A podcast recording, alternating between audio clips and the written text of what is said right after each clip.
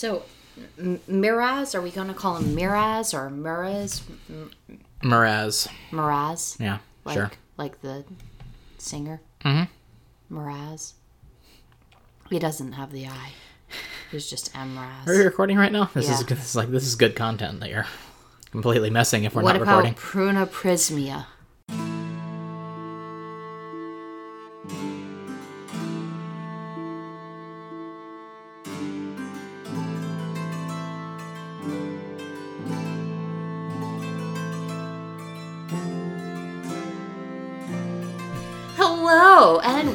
To a special after dinner edition of Chronically Narnia, the podcast in which my co host and I discuss the Chronicles of Narnia chapter by chapter. And today we are discussing chapter four of Prince Caspian. This chapter is titled The Dwarf Tells of Prince Caspian. And, uh, that's the name of the chapter. I am Tarva, the Lord of Victory, also known as Kristen, and this is my co host, I'm Dr. Cornelius, Dr. Cornelius. special guest, also known as Chris. Hello, welcome. um, Listeners, I'm just gonna pull the curtain back a little bit there.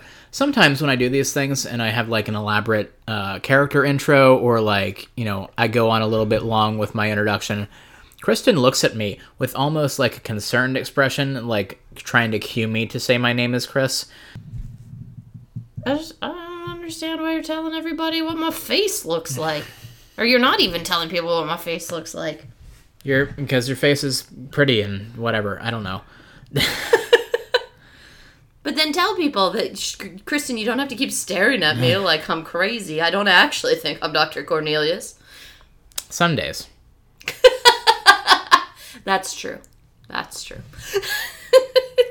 some, di- some days you think you're a half dwarf, half human, who can just teach me about conjunctions in the sky. Yeah, those are my bad self-esteem days. Oh, I'm sad. You've been doing it a lot recently. Um, I thought you were just trying to make life happier for us. Yes. Anyway, would you like to go ahead and jump into our? Oh, well, we're not finished with the intro yet. We. Oh no, we are. Who said what? Last twenty seconds gone. Anyway, would you like to go ahead and jump into our summary, Kristen? Yeah, absolutely. So as we uh, read through these chapters, we like to uh, do a summary of the chapter by pulling five sentences out of the chapter and just retell the story of the chapter in its own words. So for this chapter, I will begin, and then Chris will do his summary next. Go for it. His father and mother were dead, and the person whom Caspian loved best was his nurse. And though, being a prince, he had wonderful toys which would do almost anything but talk, he liked best the last hour of the day when the toys had all been put back in their cupboards and nurse would tell him stories. Next day, Caspian found what a terrible thing he had done, for Nurse had been sent away without even being allowed to say goodbye to him, and he was told he was to have a tutor. All you have heard about old Narnia is true. But secondly, for this, that when you become king, you may help us, for I know that you also, tell tell Telmarine, for I know that you also, Telmarine though you are, love the old things. Your kings are in deadly fear of the sea because they can never quite forget that in all stories Aslan comes from over the sea. Cool. I think we had one sentence in common there. It's that awkward sentence that I struggled with as well because the wording is kind of weird. But we will get there and see if I can, you know, successfully do it. All right. All right. My summary is as follows Prince Caspian lived in a great castle in the center of Narnia with his uncle Miraz, the king of Narnia, and his aunt who had red hair and was called Queen Prunaprismia. It was your highness's ancestor, Caspian the First, said Dr. Cornelius, who first conquered Narnia and made it his kingdom. He felt sure that Dr. Cornelius would not have said so much unless he meant to tell him more sooner or later. It is you Telmarines who silenced the beasts and the trees and the fountains and who killed and drove away the dwarves and fauns and are now trying to cover up even the memory of them. But secondly, for this, that when you become king, you may help us, for I know that you also, Telmarine though you are, love the old things. There you go. So, I both had kind of a similar summary there. Um, I mean, given we read the same chapter, it's crazy. it's, it's weird that things would go that way. uh, you know, listeners, so as you have probably sussed out by now, the uh, general idea of this chapter is hey, it's a continuation of the last chapter, chapter 3. The dwarf is telling a story. This is the story the dwarf tells. This might be the most apt chapter title Lewis has ever given. However, it's not because this is not the story as the dwarf told it. This is the story as Lewis. I mean, it's a frame story. Yes, but Lewis is like, he told the story as follows. Mm-hmm. I'm also not going to use his words and put in all the interruptions of the kids. I'm just going to tell you the story. Yeah. So he took the power for, of the narrative away from the Narnian and into his white conquering hands and decided that he was going to tell the story about how this one noble half dwarf came into the kingdom to convince the white king that he could, in fact, you know, come and rescue the old Narnians because they needed a champion. uh huh. I'm sorry. What? What chapter did you read? Well, this is why we don't do this after dark. Um, uh, anyway, so yeah, that's what happens in this chapter. Um, and we have a lot of things that we can discuss, I think, because we learn quite a bit about the greater world of Narnia and the history therein. Um, At least the history since the kings and queens Lucy, Edmund, Peter, and Susan left. so now we have another protagonist. Uh, I would argue.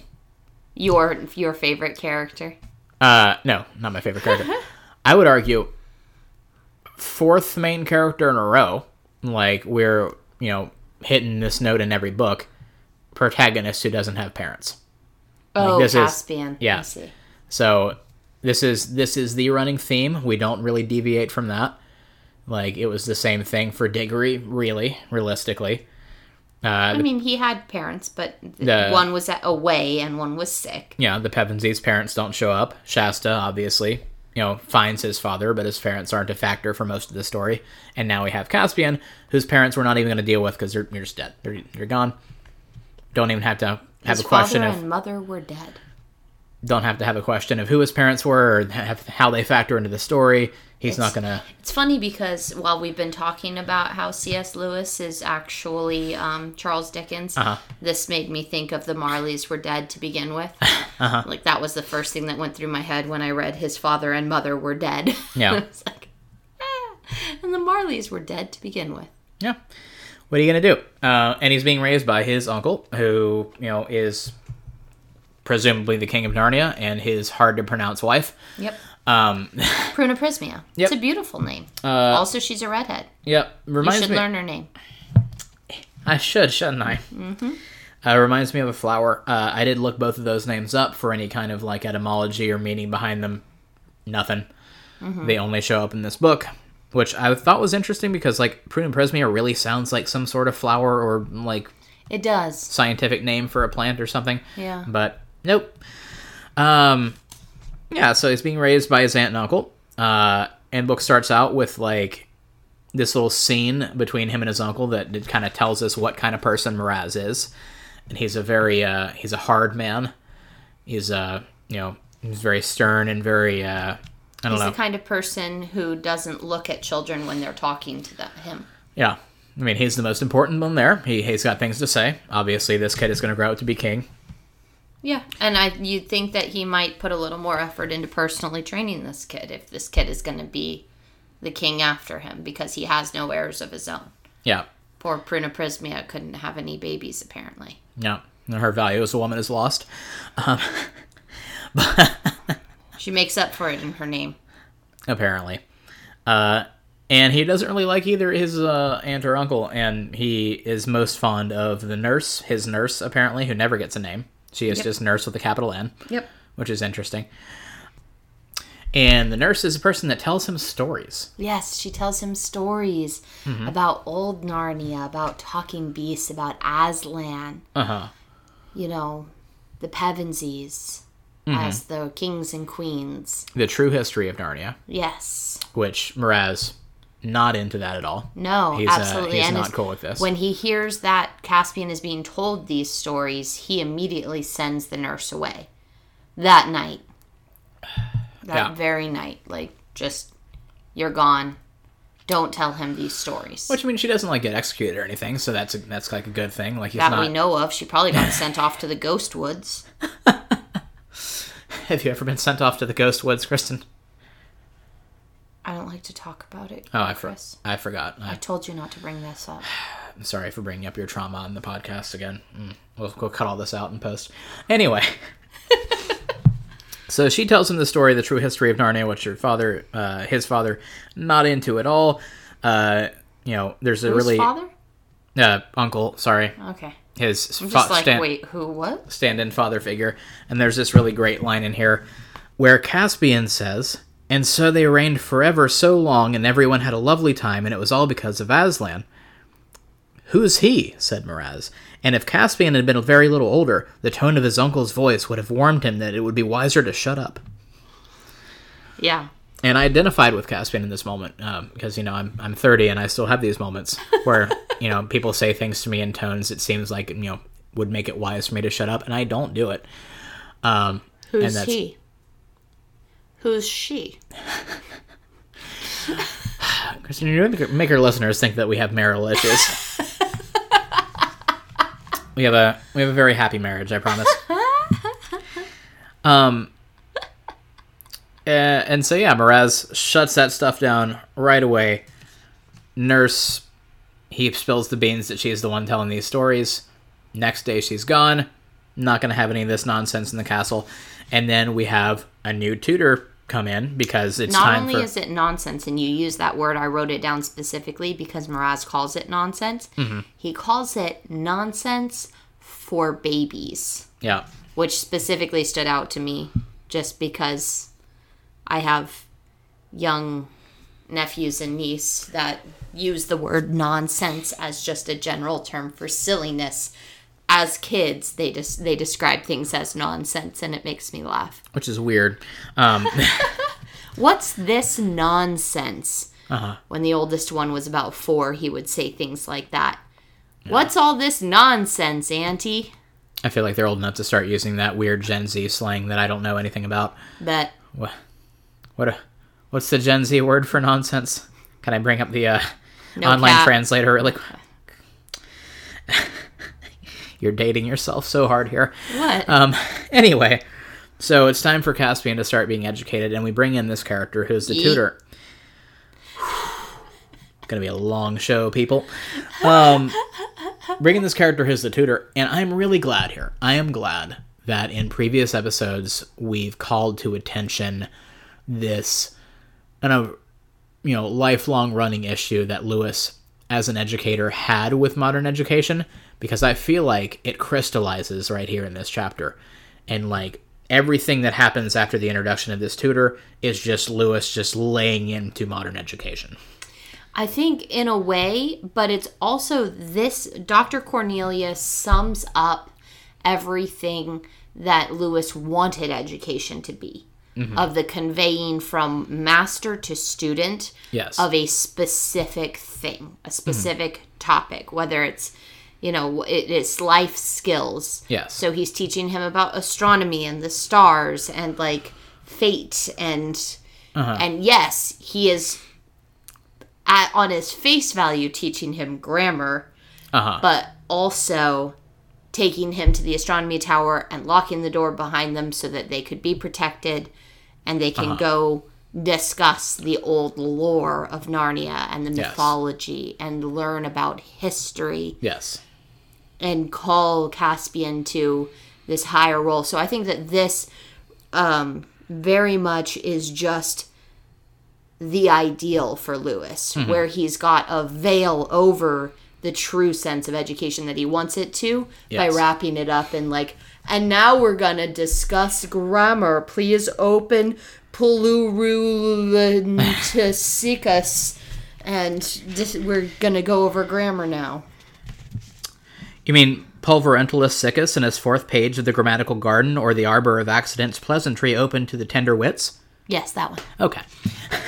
You know, I thought I'd take the shortened title. Man, I thought I was going to need like three takes for that. Yeah, I'm so impressed. got it in one. Um, anyway, yeah, I think How many times did you practice that? like once. Um, yeah, uh, and I think there's a very clear metaphor that unfolds here of the histories of Narnia and like the true history, and you know Miraz, the tyrant king, who is trying to erase this. Oh, after every other king. Like, Yeah. this is something that started with Caspian the Conqueror. Yes, but there's this metaphor here for I think the true histories and the stories of old Narnia basically being spirituality and being Christianity and being spiritual lessons. See, I was going to go with Celtic mythologies and Celtic stories. possibly but like the thing that lewis feels is missing from modern education where they're not teaching them to be good people they're not relaying like spiritual messages they're not relaying like you know the right kind of philosophy and they're just you know pretending that doesn't exist in favor of like more modern concerns and practical things Yeah. Fighting, and you should Yeah. be more interested in adventure stories, as Marat says, rather than this nonsense for babies. uh-huh. You should be learning how to fight. Yeah, apparently. Um. Anyway, we meet uh, Dr. Cornelius, and he's a really interesting little guy. He has a really fun illustration in my copy of the book. He's got I a like little. it. He, I didn't have I didn't have an yeah, illustration for him. He's got a little little overcoat and a pointy beard. He's a chubby guy. He is, and he looks like like a D and D character that Kristen would play. He does. I like the artwork Yeah. in this chapter. I figured you would like that. Also, I do like the artwork above that of like the the blending of like this dream sequence merged with Caspian trying to talk to the cats and dogs in the castle. Yeah, we can post a picture of that whole page on the uh, Instagram. Can do. Uh, so we meet Dr. Cornelius, and as you said, he's coming in ostensibly to tutor the boy about all like the worldly things he needs to know about, you know, grammar and history and astronomy because that's important, I guess, uh, and all this stuff that one would normally learn as a noble-born son, I suppose. But also gives some hints Yep. that he that he knows what's up. That Cornelius is a man on the inside. Mm-hmm. Um, and he knows the real history of Narnia. And one night, apparently, there's going to be a celestial event that happens. Yes. Uh, the noble planets Tarva and Al- Alambil. Uh huh. Which I did some research into that as well and tried to look up any significance between like their you know their names or titles or whatever. Nothing. I think Lewis just kind of stopped with the illusions by this point. I really, I, with that said, though, this chapter by itself as a storytelling, this chapter had so much beautiful world building. Uh huh. It does. The names, the characters, the celestial event happening, Uh huh. Um. Only time in two hundred years. the promise of like greatness coming in this, like Yeah. it just built it in a way that reminded me of Lord of the Rings. In this kind of like world building structure, fate, Uh huh. old history being dug up. Um, something about the name Alambil reminded me of some of the um the A lot the of a lot of elf- high old names. yeah. like the elven Uh huh. kind of deity structure, if you will Yeah. within Lord of the Rings and stuff like that. So, Mm-hmm. and she, she was the Lady of Peace, and Tarva's the Lord of Victory, and they're saluting each other in the sky, Uh huh. which I think is also a very interesting symbol symbolism that we can get into. This idea that there has been a forced peace as the Narnians have been completely cut off, and the humans have ignored that they exist Yeah. and we have peace here and victory saluting her. Uh huh.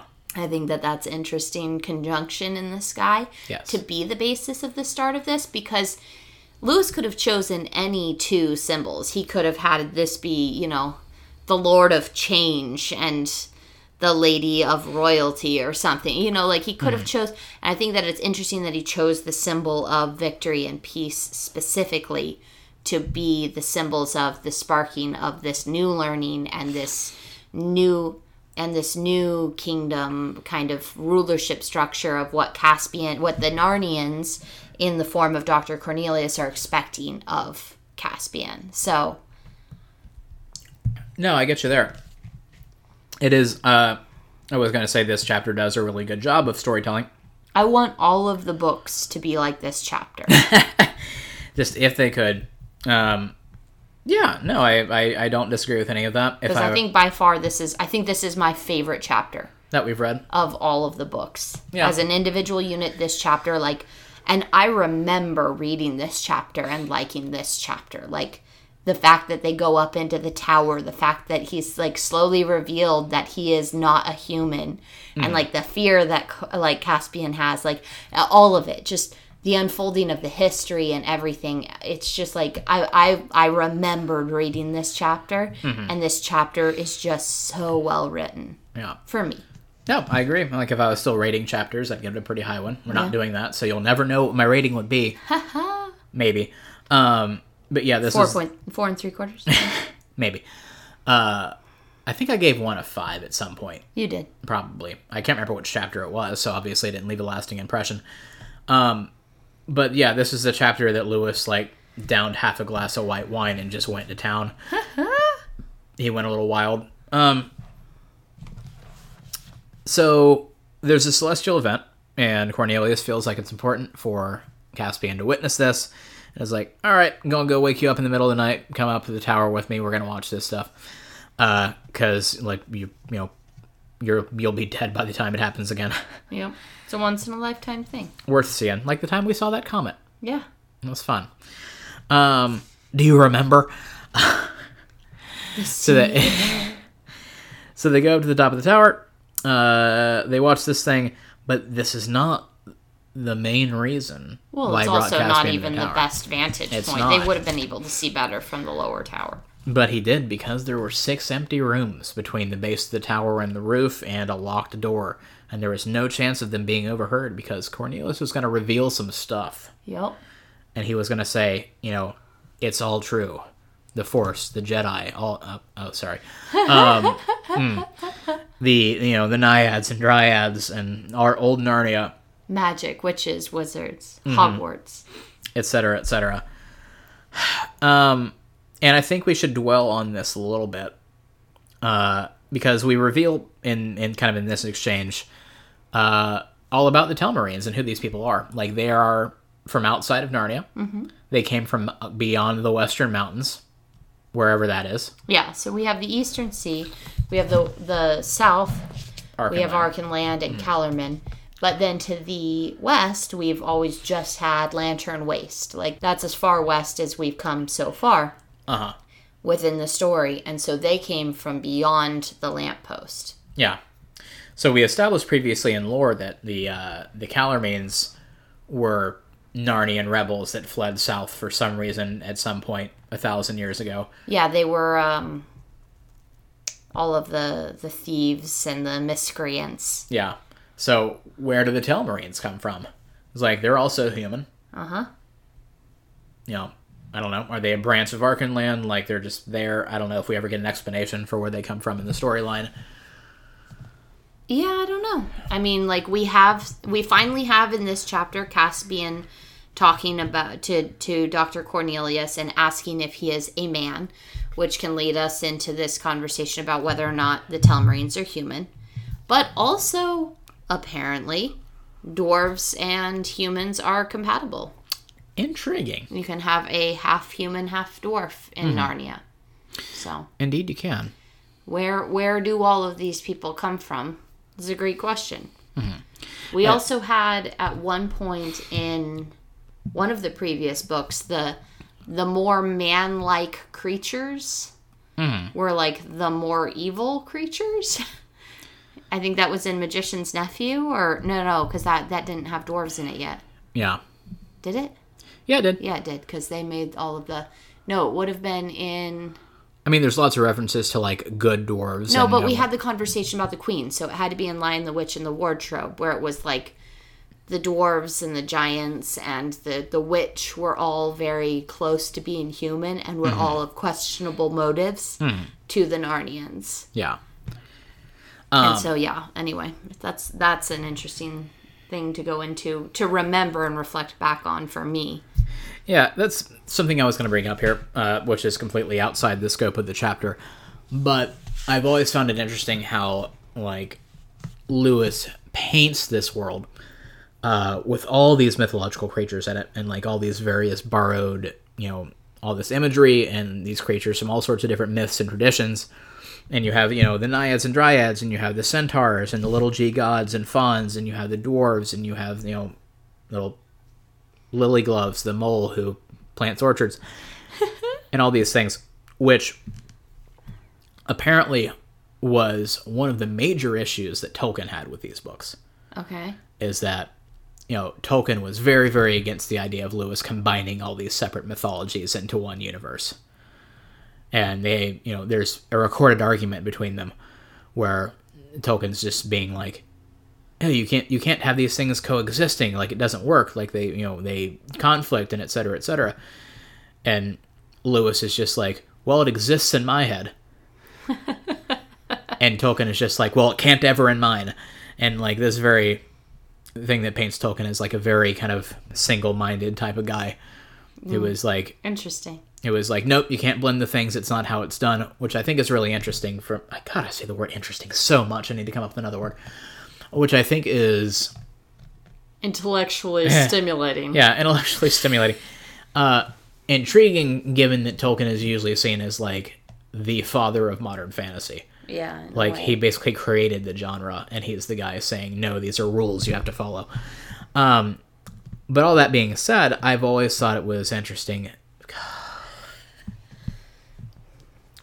i've always thought there was something of note. uh, of note there uh, that Lewis doesn't get into like your traditional fantasy, you know, triumvirate, if you will, of the three races where you have your humans and your dwarves and your elves.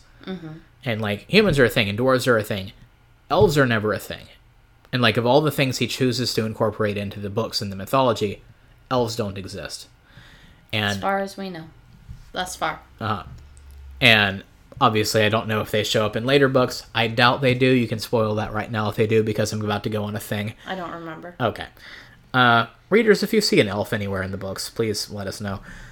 Um, Just let Chris know. I don't want to know about it. yeah, this is this is super important. But no, I thinking about it, I f- would say pure speculation. The reason for that is that in a lot of mythology, elves are depicted as somehow more pure than humans are, and like more elegant and more you know inherently good and more inherently like powerful and like they have a deeper connection to nature and all these things than humans do.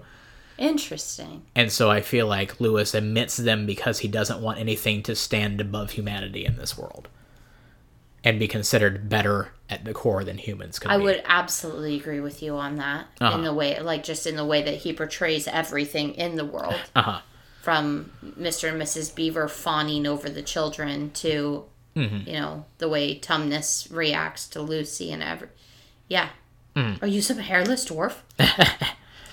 Yeah. So like despite this being, you know, Narnia specifically being a land of like the talking animals and like the beasts rule and whatnot, like there's this special place where there are thrones set aside for humans to come in because humans are the pinnacle of creation or yeah. whatever. Yeah. But then there's also humans that don't live in Narnia, specifically in the land of Narnia, but in the mm-hmm. same world, the same disc world. Mm-hmm. And these humans are always in some kind of conflict with Narnia other than the Archenlanders. They're the only ones that have like a good peace with Narnia and it's like y'all are over there, we're over here and we're done with it. Mm-hmm. Like Calormene's in conflict, Telmarine's apparently in conflict. And so we have once more like humans as villains. Mm-hmm. Even though humans are also like the ones prophesied about, Yeah. the ones who see these celestial occurrences and all of this stuff. Like the centaurs are prophesying about human children in in Archenland. like there's a centaur from Narnia prophesying about Archenlander children. Like this is They're just that important. yeah, humans. Yeah. Uh, anyway, so all that aside, we have this moment where Cornelius reveals that he is no man at all, Yes. and there's this Well, revelation. half. Yeah. There's a revelation that he is actually a half dwarf and he's one of the old Narnians. And this is how he knows all these things. And, you know, he has come to compel Caspian to be a better king because someday he'll take the throne and he has a chance to reverse all of this.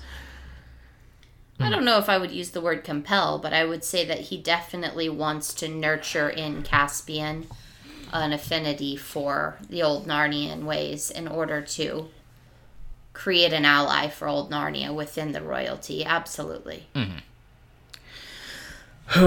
um Yeah, so that happens. Reveal that he's a dwarf, half dwarf. And Caspian's first thought was, he's brought me up here to kill me, and his second thought was, Oh, hooray, huzzah, a dwarf. uh-huh. Yep. Oh, hooray, huzzah, a dwarf. Yeah. Um and yeah, there's the like uh not compelling but this kind of I'm not thinking of the word that I want to use, but this pleading with uh Cornelius talking to Caspian just being like these are why your ancestors were all jerks. Well, And all the things they did wrong. charging him with this. Charging, that's a good word. That's a word I should have used. Is it interesting? Yes. You know, giving Caspian this commission to go forth and be a better king and be a better ruler and, you know, maybe there's more of my people out there who knows this guy has no idea. He's like, maybe sometimes I think I see fauns off in the distance at night and Maybe you know, I hear dwarven drums. yeah, something like that, but I can't tell you for sure whether or not any of these things still exist, but if they do, we can have a chance to undo some of the damage that's been done.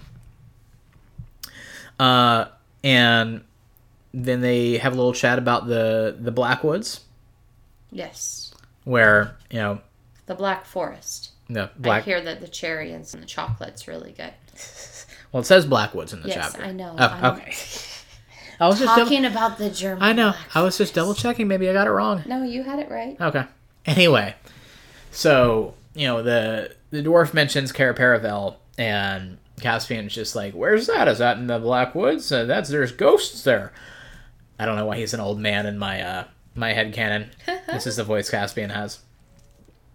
Well, Yeah. there's g- g- g- ghosts. Uh-huh. And Cornelius is just like, "No, it's all hogwash. Like that's stories that the kings have made up because they're afraid of the ocean and they want to keep the people as far away from the ocean as possible." Which let's pause there and like irrational as that fear may be, there is this, you know, obviously there's been the succession of kings. It's been a thousand or so years since the Pevensies were in Narnia. And they've been all, you know, it got invaded by the Telmarines. They drove out or killed all the native Narnians. You know, there's been this line of kings going back hundreds of years. They've built castles. They've destroyed Cair Paravel. All this kind of stuff. Where's Aslan in all of this stuff? Yeah. like Aslan seems to show up in times of Narnian need. He's just gone Yep. for Imagine how a thousand years of old Narnians felt. yeah, where they're just like, "Hey, Aslan, it'd be a great time for you to show up and help us out." Nope, he ain't showing up. Nope. And also, like, you know, the Telmarines have this weird idea that if Aslan's showing up, he can only come via the ocean. So we have to Which- cut people off from the ocean. Which Apparently. I mean, if you're talking about a deity that's power is proportional to its believers and following, Uh-huh. it's a fair way to cut people off from their deity, is to make it an inaccessible thing, Yeah. an other that's far away. Yeah. Uh, and so it comes to be that the kings have let their woods grow up around the ocean. There's no access to the coast. You know, it's haunted. It's trying to steer people away, just in case somebody finds out Aslan is a thing, which uh, Miraz very much doesn't want to happen. But Which it, is Miraz personally not wanting this to happen, or is it just that he has grown up in fear of a, a mounting insurrection from the old Narnians coming to overthrow the human kingdom, and that this is just where all of his fear is based. And it's not that he is like, don't you personally come back, Aslan, because I've got a problem with you. Uh-huh. Don't you personally, Caspian, go search for Aslan.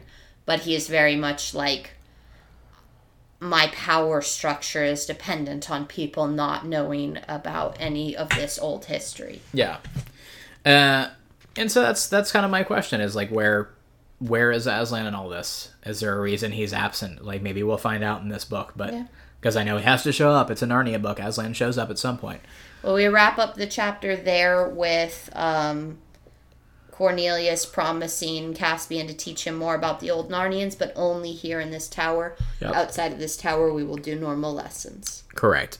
Also, question: Where's Archenland? Where was Archenland? I know, right? Weren't they allies? Why Yeah. didn't they come to rescue the Narnians and come to their defense? Yeah. I mean, seriously. Uh huh. Come on, Cor. It just seems like Narnia gets completely railroaded here. We have all of this history of Cor and Corin and all of their children and how great they are, just briefly in one paragraph in the last book. And, like, they're not here. Uh huh. Did their kingdom not sustain past all of this time? Did they go to war on behalf of the Narnians and get defeated by the Telmarines? Maybe the Telmarines Would control too. Cornelius have brought that up? I don't know. A lot of questions that this poses. Anyway, We can we can get into some of that in the baseless speculation segment of the show. all right. Um, but anything you wanted to add before we jump into other sections here? No, I think we got all of my like rant points. Cool. Glad. You want to jump into uh, Narnia Chopped and Screwed? Sure thing.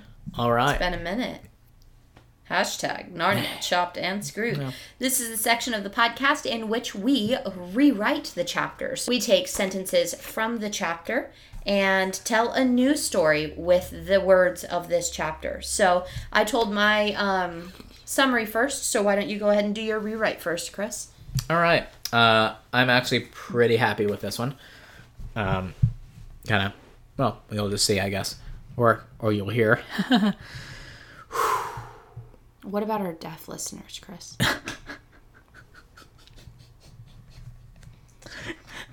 We've already offended the dwarves. Um, the now? I'm just gonna go ahead and do my re- uh, rewrite now. So here we go. So, you guessed it right at the end, said Dr. Cornelius. I am one of those, only a half dwarf, and if any of my kindred, the true dwarves, be still alive anywhere in the world, doubtless they would despise me and call me a traitor. There was a deep silence between them for a few minutes. Sometimes I have thought I heard a dwarf drum in the mountains. It wasn't my fault, you know. Wow. Wow. All right. So it was my reimagining as uh, you know, reimagining of Cornelius as the last surviving dwarf in Narnia. Oh, And- yeah. Maybe giving him a more mysterious past. I like it. Thank you. All right, here I Go go. go for it. It was long and steep, but when they came out on the roof of the tower and Caspian had got his breath, he felt that it had been well worth it. Am I? repeated the doctor in a deeper voice, at the same moment throwing back his hood so that Caspian could see his face clearly in the moonlight. He's not a real man, not a man at all. He's a dwarf, and he's brought me up here to kill me. So you've guessed it in the end, said Dr. Cornelius. You have seen what no man now alive has seen, nor will see again. Ooh, okay, okay. You also reimagined Cornelius as like a darker figure. Yes. Okay, you I, you might have done it better than me. That was good. That was mm. real. I was I was Really actually solid, really happy yeah. with this one. We both had the same idea about Cornelius, though, which is interesting. Yes, so now we should get into our baseless speculation about Cornelius. Uh, yes, which is where most of my baseless speculation was centered around. Um, so there's this moment in the chat. Sorry, we should introduce this segment. So this is baseless speculation. Uh, this has replaced our old segment. Um, if you any of you are returning listeners, where I used to go through the chapter and laboriously review it like some sort of snobby food critic, because that's my dream job. and what I really want to be. Um, but I figured it was a lot of uh, repeating myself, uh, and you know, kind of useless to the overall flow of the show. So we replaced that with a new segment, which is equally as fun for me, uh, called Baseless Speculation, where I just go and you know use whatever we're presented with in the chapter as a jumping off point for you know where the story obviously isn't going to go. Well, as someone who's never read the Yes. chapter, you are um, just drawing potentially a better story. But you know, like you're drawing It's conclusions and speculating over what could happen future wise. Correct. Um, and there's this moment here where you know it's revealed that Doctor Cornelius is a half dwarf, and he's talking about the old Narnians and just being like, you know, I don't know if any of them are still alive. If there were any other dwarves, they'd call me a traitor, etc., etc. He is lying through his teeth this entire time. Oh, you think like, so? He is You think he's just here to groom Caspian? Absolutely. Like he is, you know, not necessarily the leader of the resistance in the old Narnians, but he is definitely up there. Mm. And he's worked himself into the castle and he is here to, you know, groom Caspian and make him more sympathetic to the plight of the Narnians so that when the time comes they have somebody on the inside. This is basically, you know, this is a coup. Like they're planning a coup Okay. and that's Cornelius' whole deal. Like, there's a resistance cell. Like, don't know who who he's working with, but there's a thing here. When we talk about governmental plots to overthrow kingdoms in Narnia, I always feel like we just like had an FBI agent like pop up and start listening in. no, this is about overthrowing the government. You know? Hello, FBI. We're talking about Narnia. No, they're trying to get him to usurp the throne and depose the king of Narnia. Oh man. If you're out there and you're listening, you know who you are. Um, anyway. Anyway, that's my baseless speculation is that we have an actual like half of our listeners are actually just in the FBI. Yeah. so if you're an FBI listener, go ahead and hello, follow us on social media. you know, we got nothing to hide. Um, no, it, it's it's kind of hard here because like I want to get into the speculation um, that doesn't draw from other universes and other uh, storylines, which I did the first couple of chapters, which is fun. But I really wanted, you know, make it a more realistic thing and stick within the confines of the book. But it's really hard to do as somebody who has not read the books and is limited by the fact that this is, you know, a thousand years after Lion the Witch in the Wardrobe and everybody else is dead. So you Like- don't think that Dr. Cornelius is actually a descendant of Tumnus, who's wearing these long robes to cover his goat legs? I mean, it's entirely possible. Like, I don't see Tumnus as being This like. is Tumnus and Lasaraleen's great great great grandson. I think Tumnus was much too. He was much too focused to have time for love. Like he probably never had any descendants. Like he was way too embroiled in the depths of his power structure to like bother with silly things like romance. Um, so I'm not saying Tumnus has any ancestors at all. Now, has Tumnus discovered some kind of dark ritual that keeps him immortal? Entirely possible. Okay. okay. Um, but you know that's for next chapter. but uh, completely believing that Coriolanus isn't being entirely honest here. Interesting. Like he's he's got something up his sleeve. Like he's hiding. He's also talking to a child. yeah, he's got something in that big coat. uh, who knows? Uh, but yeah, that's basically all I had. Oh. Just uh, there is a grain of truth in my rewrite where I do feel like there's something more to him than what he's letting on. Oh yeah, for sure. Yeah. And he's definitely here to completely change the world Uh huh. as everyone knows it. Yeah. And Caspian is a key part of that. Oh, but wait, no, no, I had one more thing. What does it mean that P- Penumbra um, what's her name? Pruna Prismia? Penuprismia, yeah. Prismia? Prismia. Yeah. Prismia.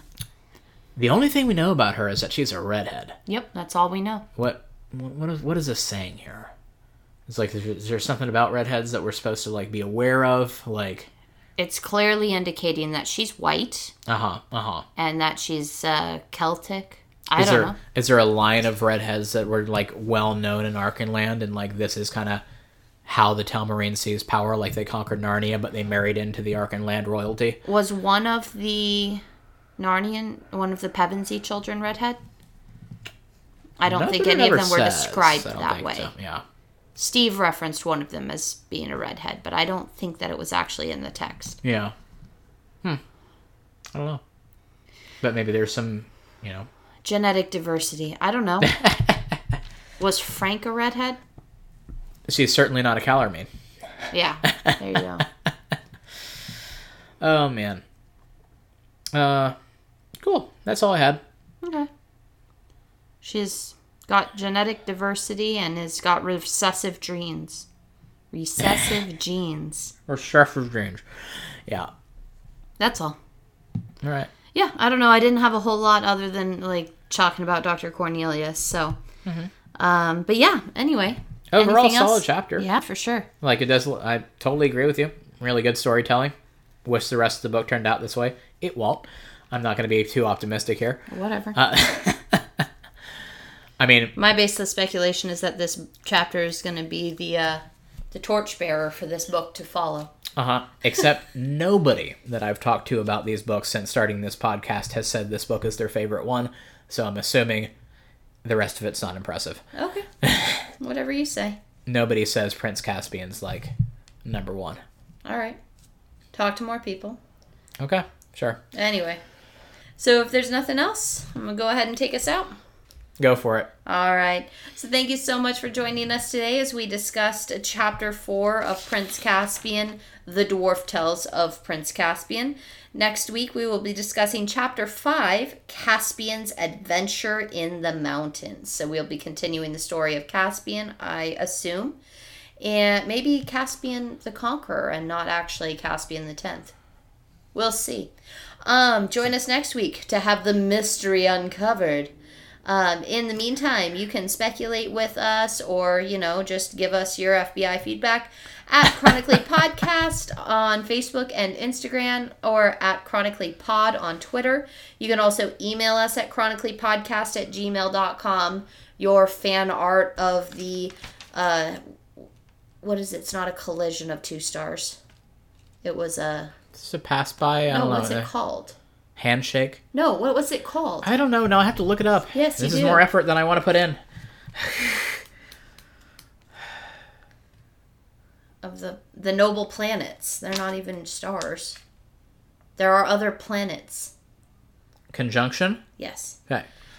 Or send us your fan art of the uh, conjunction of the noble planets Tarva and Alambil, and uh, you can do that at that email, or you know publicly on Twitter or something if that's your jam, or Instagram since I've been told that that's where you put pictures.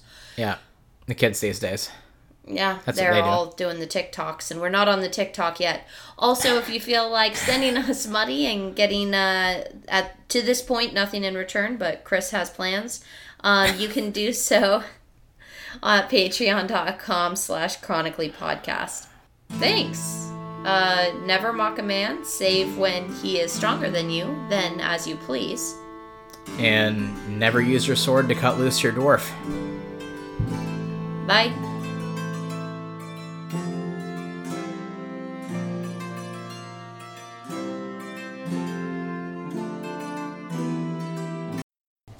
Can you just do a short little intro like this is Chronically Narnia? Hello, and welcome to Chronically Narnia. Wait, hang. I thought that we were doing an episode of Wine and Dine, our modern dating advice podcast. No. You just told me you finished reading the chapter. What chapter were you reading about modern whining and dining? Also, why do you need to know about whining and dining? You have whined and dined your last. I was just reading through old screenshots on OkCupid. um, sorry, let me get my other notes.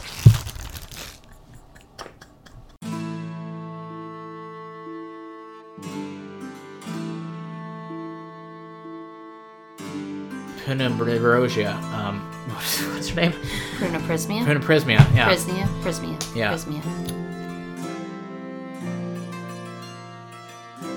red hair and was called and was called Queen Prunaprismia. This is why I was trying to practice these names earlier. Do you have any other pronunciation questions?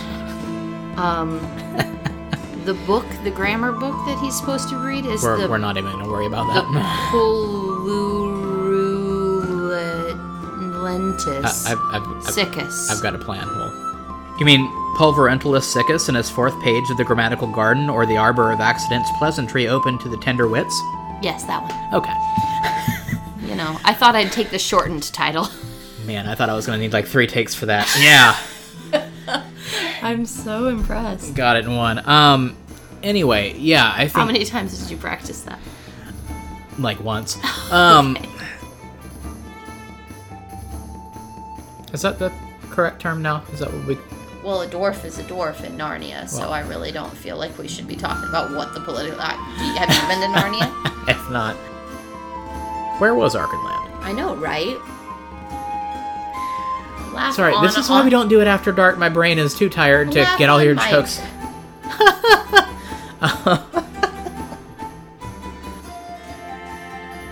That's an interesting thing to go into. I've always found it interesting how I think that it's interesting that he. Interesting. It was like, nope, you can't blend the things. It's not how it's done, which I think is really interesting. For I gotta say the word interesting so much. I need to come up with another word. But all that being said, I've always thought it was interesting. Interesting. Is it interesting? Yes, which is interesting. Interesting. Like he's he's got something up his sleeve.